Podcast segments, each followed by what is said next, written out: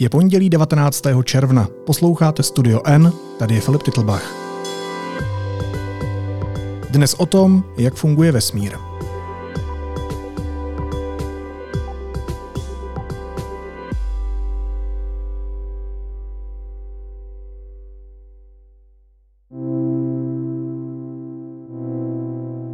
Vesmír, mozek, internet. Tři entity, které ovlivňují všechno. V následujících třech epizodách podcastového seriálu Studia N budeme s Petrem Koupským zkoumat, jak fungují. A začínáme tím největším, vesmírem. Petře, vítej, ahoj. Ahoj Filipe. Co je to vesmír? Vesmír je všechno. Co všechno? Vesmír je všechno kolem nás, všechno, co existuje, všechno široko, daleko je eh, vesmír. Eh, mimo vesmír není nic. Vesmír je, eh, česky se původně říkalo všeho mír, a v tom slově všeho je vlastně ještě lépe vystiženo, co to znamená. A co vesmír není? Podívej, to je taková otázka, která samozřejmě se vnucuje tam, co není vesmír, co tam je. Za tou jeho hranicí. A uh, fyzici to mají strašně neradi, tyhle ty otázky, uh, protože ti na to odpovědí, že uh, ne, že nic, ale že ta otázka nedává smysl, protože vesmír je prostor a čas de facto. A tam, kde není prostor a čas, tam se nedá mluvit o tom, že by tam něco bylo, nebo že by tam dokonce nic nebylo.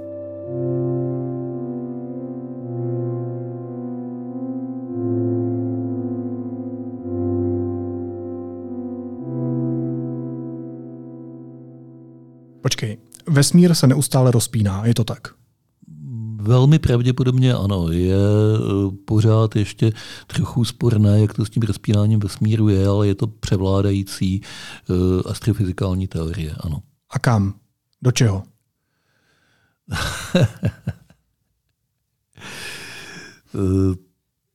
Rozpíná se v tom smyslu, že se objekty, které v něm jsou, od sebe navzájem e, vzdalují. Ano, samozřejmě to vyvolává představu, že se musí rozpínat do něčeho. Jako když nafukuju balónek, mm-hmm. tak ten balónek se nafukuje do toho vnějšího e, prostředí a vytlačuje ten vzduch kolo sebe a tak.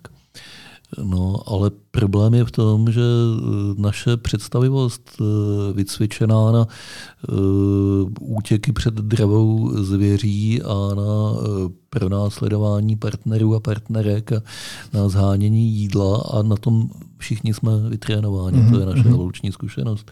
Na tohle prostě nestačí. Tady se potkáváme s pojmy úplně jiného obsahu a jiného řádu a nestačí nám na to ani slova. Takže je naprosto pochopitelné, že se ptáš, do čeho se rozpíná vesmír, když se rozpíná. Měl by se rozpínat do něčeho, v něčem, někde. Ale není na to rozumná odpověď. Je to uh, otázka, která je jazykově možná, ale obsahově nedává smysl. Takže nemůže existovat způsob, jak bychom mohli překročit ty v uvozovkách hranice vesmíru a objevit, co se nachází za ním? Ono to hodně souvisí s těmi astrofyzikálními teoriemi, uh, jak je to všechno, ten všehomír uspořádán. Zatím převládá názor, že opravdu tohle je všechno, ten mm-hmm. náš vesmír. E, existují různé jiné teorie, že vesmíru je vlastně velmi mnoho, že jsou nějakým způsobem vedle sebe uspořádány nebo v sobě uspořádány, fungují e, paralelně nějakým způsobem. Z toho taky neplyne, že by se hranice mezi nimi daly překročit. A taky z toho neplyne odpověď na tu tvou otázku, co je za vesmírem, protože když ti řeknu, že je jiné vesmíry, tak se zeptáš, co je za hmm. nimi a jsme tam, kde jsme byli. Takže já bych se přidržel odpovědi, že vesmír se nedá opustit, nedá se podívat za jeho meze, co tam je, protože prostě takhle to nefunguje. Počkej, tak jsme... nás, nás vždycky, promiň, ale nás vždycky učili, že vesmír je nekonečný. Ale když říká, že se vesmír rozpíná, tak přece v každou určitou chvíli někde musí končit, ne? Jestli je vesmír nekonečný nebo ne a v jakém smyslu slova, to je taky dost složitá otázka, předmět toho, o čem se astrofyzikové dohadují. Převládající teorie říká, že vesmír vznikl před 13,7 miliardy let eh, velkým třeskem. Od té doby z nekonečně malého rozměru se rozpíná, dosáhl té velikosti, které, kterou má teď a v tom rozpínání pokračuje. Spor se vede o to, jestli rozpínání má konstantní rychlost nebo jestli se zmenšuje ta rychlost rozpínání nebo dokonce zvětšuje. To není pořád jasné, možná do toho nesou trochu jasno měření z nových kosmických teleskopů, možná taky ne. A uh, nekonečný je v tom uh, smyslu, že vzhledem k omezené rychlosti světla, kterou je limitován pohyb čehokoliv, se nikdy nemůžeš dostat na jeho konec, protože on bude pořád před tebou se rozpínat dál a dál. A do minulosti můžeme jít tak, abychom viděli velký třesk? Nemůžeme se do ní přemístit, ale můžeme se velmi dobrými teleskopy podívat hodně daleko. A hodně daleko ve vesmíru znamená do hodně velké minulosti. Nedávno jsme se podívali je, docela daleko. To je to tež. A v tuhle chvíli ty teleskopy se dovedou dívat opravdu už do nějaké vzdálenosti nějakých 200-300 milionů let po velkém třesku.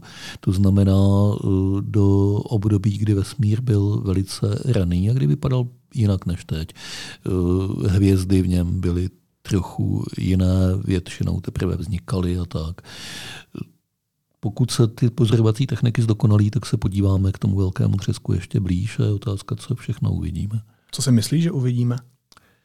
Já nevím. Eh, teorie vývoje vesmíru jsou docela dobře propracované eh, někam do od prvních minut po velkém třesku dál. Ty první minuty a zejména první sekundy, to je trochu záhada, tam současná fyzika eh, selhává. Podle mého názoru je to proto, že prostě není adekvátní, že nemáme teorii, kterou bychom na tohle mohli aplikovat, že se to vymyká současnému stavu poznání a že jsme na tom úplně stejně, jako kdyby třeba staří řekové, měli něco říct o elektromagnetických vlnách. Neměli by ani pojmy, ne, ne že by byli hloupí, ale neměli by ani pojmy, kterými by mohli popsat základní fakta z téhle oblasti. Čili těžko by si o tom mohli utvořit nějakou teorii. A myslím si, že s počátkem vesmíru jsme na tom přesně tak, že to bude chtít ještě dlouhou dobu eh, zkoumání a vývoje, jak pozorování, tak teorie, abychom se o tom dověděli něco víc. Co bylo před vesmírem? To je stejně dobrá otázka, jako co je za jeho hranicemi. Něco, něco by před ním asi být mělo. Ale co to bylo, jestli to byl třeba jiný vesmír, který se naopak smrskl do jediného bodu a z toho pak zase expandoval a vznikl náš vesmír, což je jedna z teorií, to nevíme. A těžko říct, jestli vůbec v principu se to můžeme dovědět někdy, jestli ten velký třesk není taková událost, která dokonale vymaže veškerou předchozí informaci a nám tady je přístupná jenom ta informace o realitě, to je o vesmíru, jaký máme teď. Já intuitivně bych se k tomuhle vysvětlení přikláněl, dává mi dobrý smysl, ale nemusí to tak být. Může být, že, to, že tím singulárním okamžikem nějaká mm-hmm. informace prošla a časem se k ní dostaneme, což je velice lákavá představa. Mm, nevím, jestli na to stačí moje mozková kapacita, ale jak si, co, co v tobě dělá myšlenka, že žádný počátek vůbec nebyl a že uh, vesmír opravdu nemá hranic a je nekonečný? Já, abych se ti poctivě přiznal, tak jsem na to nějak zvyklý, na tuhle myšlenku. Asi to s člověkem udělat technické a přírodovědné vzdělání. Ona je to svého druhu indoktrinace. Každé vzdělání je hmm. svého druhu indoktrinace a e, jedna z věcí, kterou tě tam naučí, je nedivit se těmhle záležitostem, přijímat je jako dané. Jestli je to dobře nebo špatně, že se tohle naučíš, to je velká otázka, tím já si nejsem jist. Ale v každém případě naučil jsem se to a nedivím se tomu. Moc to se mnou emocionálně nedělá. No dobře, ale... by mě překvapilo, kdyby to bylo nějak jinak, protože by mi to rozhodilo tu představu, na kterou jsem si po desetiletí navykl. A to je dost ale jako analytické myšlení, ne? které se učí na těch fakultách, který si vystudoval. Dejme tomu, no nevím přesně, čemu všemu se ještě říká analytické myšlení, ale asi ano. No spíš racionální tam... myšlení. Racionální. No a je tohle racionální, o čem se bavíme? Racionální je, když nějakou otázku naprosto nemůžeš vyřešit, tak eh, s ní udělat něco, aby ti nepřekážela. A to je to, co udělali fyzikové. Eh, když si nejsou eh, naprosto schopni poradit s problémem velkého třesku, s tím jediným singulárním okamžikem, což opravdu nejsou, tam všechny výpočty hranice selhávají zatím, hmm. tak prostě řekli, že je to, dali tomu to hezké jméno, singularita, a dál to neřeší. Zabývají se tím, co vyřešit dovedou. Vymezili si otázky, kterými se vyřešit dovedou a když se s nimi budeš eh, bavit eh, na rovinu a oni budou upřímní a budou říkat i ty věci, které se napíšou do učebnic, tak ti řeknou, ano, tohle je věc, kterou si nevíme v tuhle chvíli rady. V učebnicích jsou nějaké takové gumové formulace, že došlo k Big Bangu a a fajn, ale když se to začne rozebírat, tak se zjistí, že vlastně o tom není moc co říct. Ale nerad bych vzbuzoval dojem, že je to všechno eh, naprosto mlhavé a naprostá záhada. Někde počínaje těmi dvěma, třemi minutami po velkém třesku. Ta teorie už začíná dávat dobrý smysl a dává předpovědi, které se dají do určité míry mm-hmm. ověřit. A čím ten čas běží dál, tím se dají ověřit lépe. Čili velká část té teorie je zřejmě dobře, odpovídá tomu, co se dá ve vesmíru pozorovat. Ale pak někde její vysvětlovací schopnosti končí a ocitáme se v eh, neznámu, v mlze, ve tmě. Dostaneme se někdy do takového vědeckého poznání, že budeme schopni na tohle odpovědět? Nevíš? Nevím. Myslím si, že neumím si představit, že by se o to lidi přestali pokoušet. Mm-hmm. Určitě se budou pořád snažit. A jestli někde existuje nějaká objektivní mez, eh, vystavená našemu poznání, přes kterou se naprosto nemůžeme dostat, nebo neexistuje, to nevím. To, zatím jsme na žádnou, zdá se, ještě nenarazili. Tohle by potenciálně mohla být jedna z nich. Má vesmír tvar? Ne. Já jsem si přečetl, že některé studie naznačují, že se vesmír rozpíná nerovnoměrně. Tak mě z toho vedla ekologická otázka, že teda nějaký tvar asi musí má mít. takovou věž, že to taková jako brambora. No, no. no, jestli zahrnuje všechno, co existuje, tak se o tvaru asi uh, nedá úplně mluvit. Já bych řekl, že nemá tvar. A co to je? jak, co to je. Pořád ti říkám, že to je všechno, co existuje. To, ti tahle odpověď nestačí? Vidím, že ne. Já to nedokážu schroustat, já nevím, co to znamená. Jak všechno. Podívej. My jsme uh, zvyklí v životě přece všechno definovat. Představit si. Dobře. Uh, to, čím definujeme uh, svou existenci, svoje místo ve světě, to je prostor a čas. Mm-hmm. Tři prostorové souřadnice, jedna časová. To je něco, co si podvědomně představuje každý třeba ne výslovně a neumí tomu dát matematický rozměr a tak, ale, ale to je to, jak si představujeme mí, svoje místo ve světě, svou existenci. Tady jsem teďka v centru Prahy v tolika tolik hodin. Ano. A e, vesmír umožňuje, ať si v něm kdekoliv, tak v principu umožňuje stanovit tyhle ty čtyři souřadnice, tři prostorové a jednu časovou. A e, mimo něj prostor a čas neexistují. Prostě neexistují. No a co je to mimo něj? No mimo něj není nic, protože tam není prostor a čas, posleš takhle se nikam nedostaneme.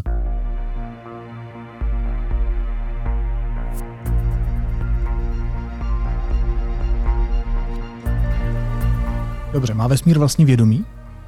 Eh, já doufám, že ne. Eh, nic o tom nevíme, že by, měl, že by měl vesmír vědomí, i když samozřejmě existují některé náboženské představy výstřední, zajímavé, podle, kterého by, podle kterých to tak je, podle kterých by to mohlo být, že existuje něco jako vesmírné vědomí, které buď to v těch představách je spojením vědomí všech myslících bytostí ve vesmíru, anebo nějakou samostatnou záležitostí, ale... Mnoho lidí se obrací k vesmíru často. Ale pokud se budeme držet vědy, což já bych měl, tak nic takového neexistuje.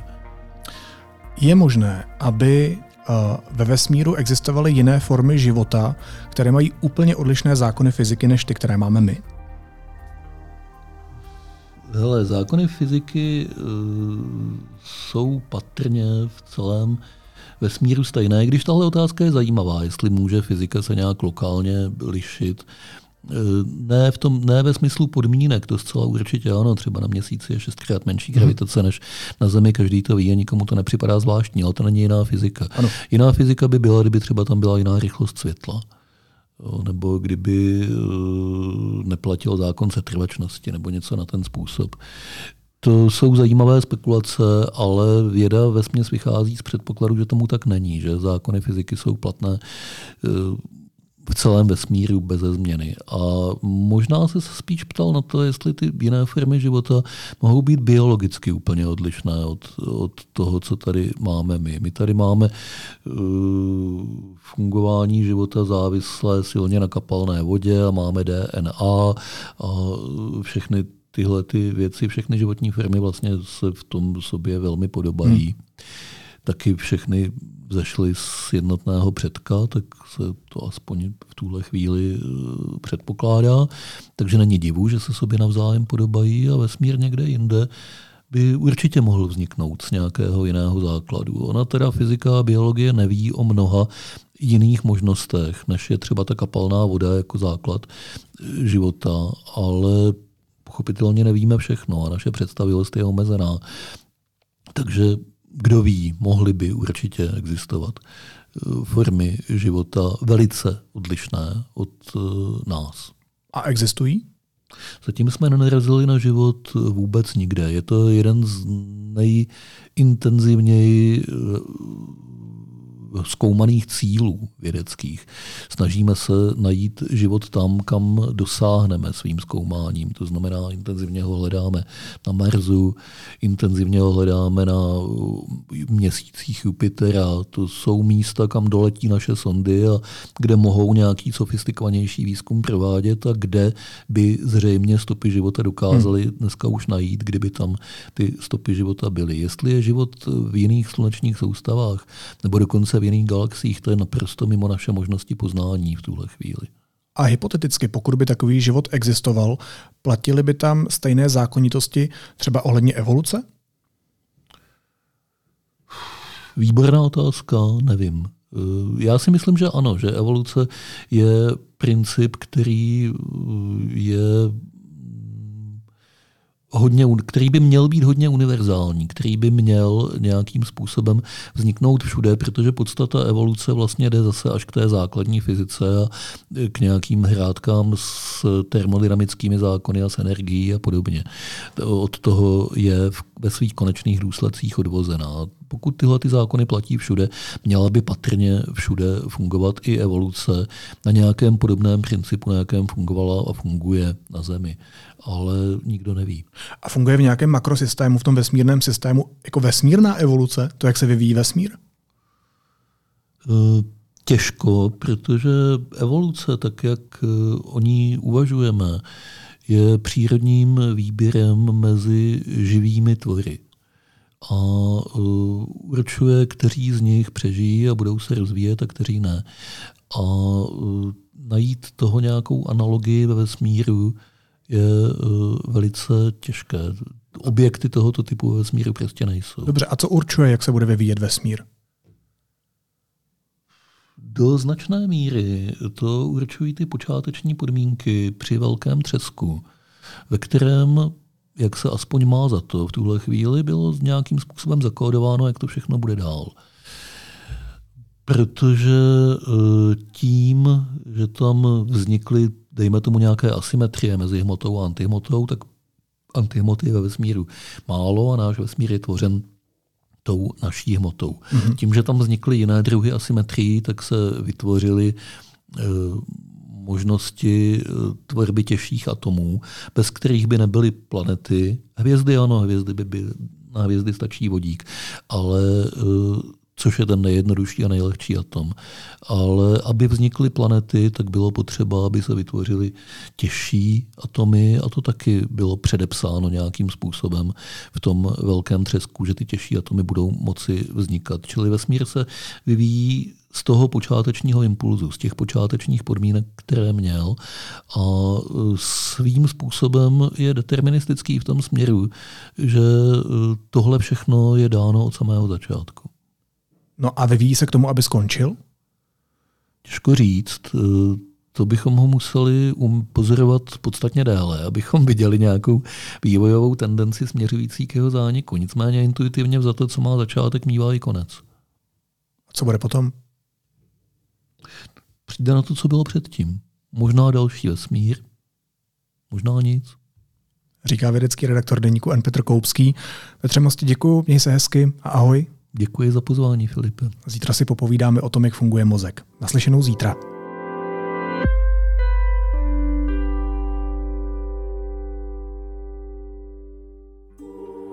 Intriky, zrady a špinavé tajnosti. Kdo táhá zanětky v zákulisí totalitní vlády? Zakázaný román Tongolele neumí tančit právě v prodeji. Vydává nakladatelství Burdon, sponzor pořadu.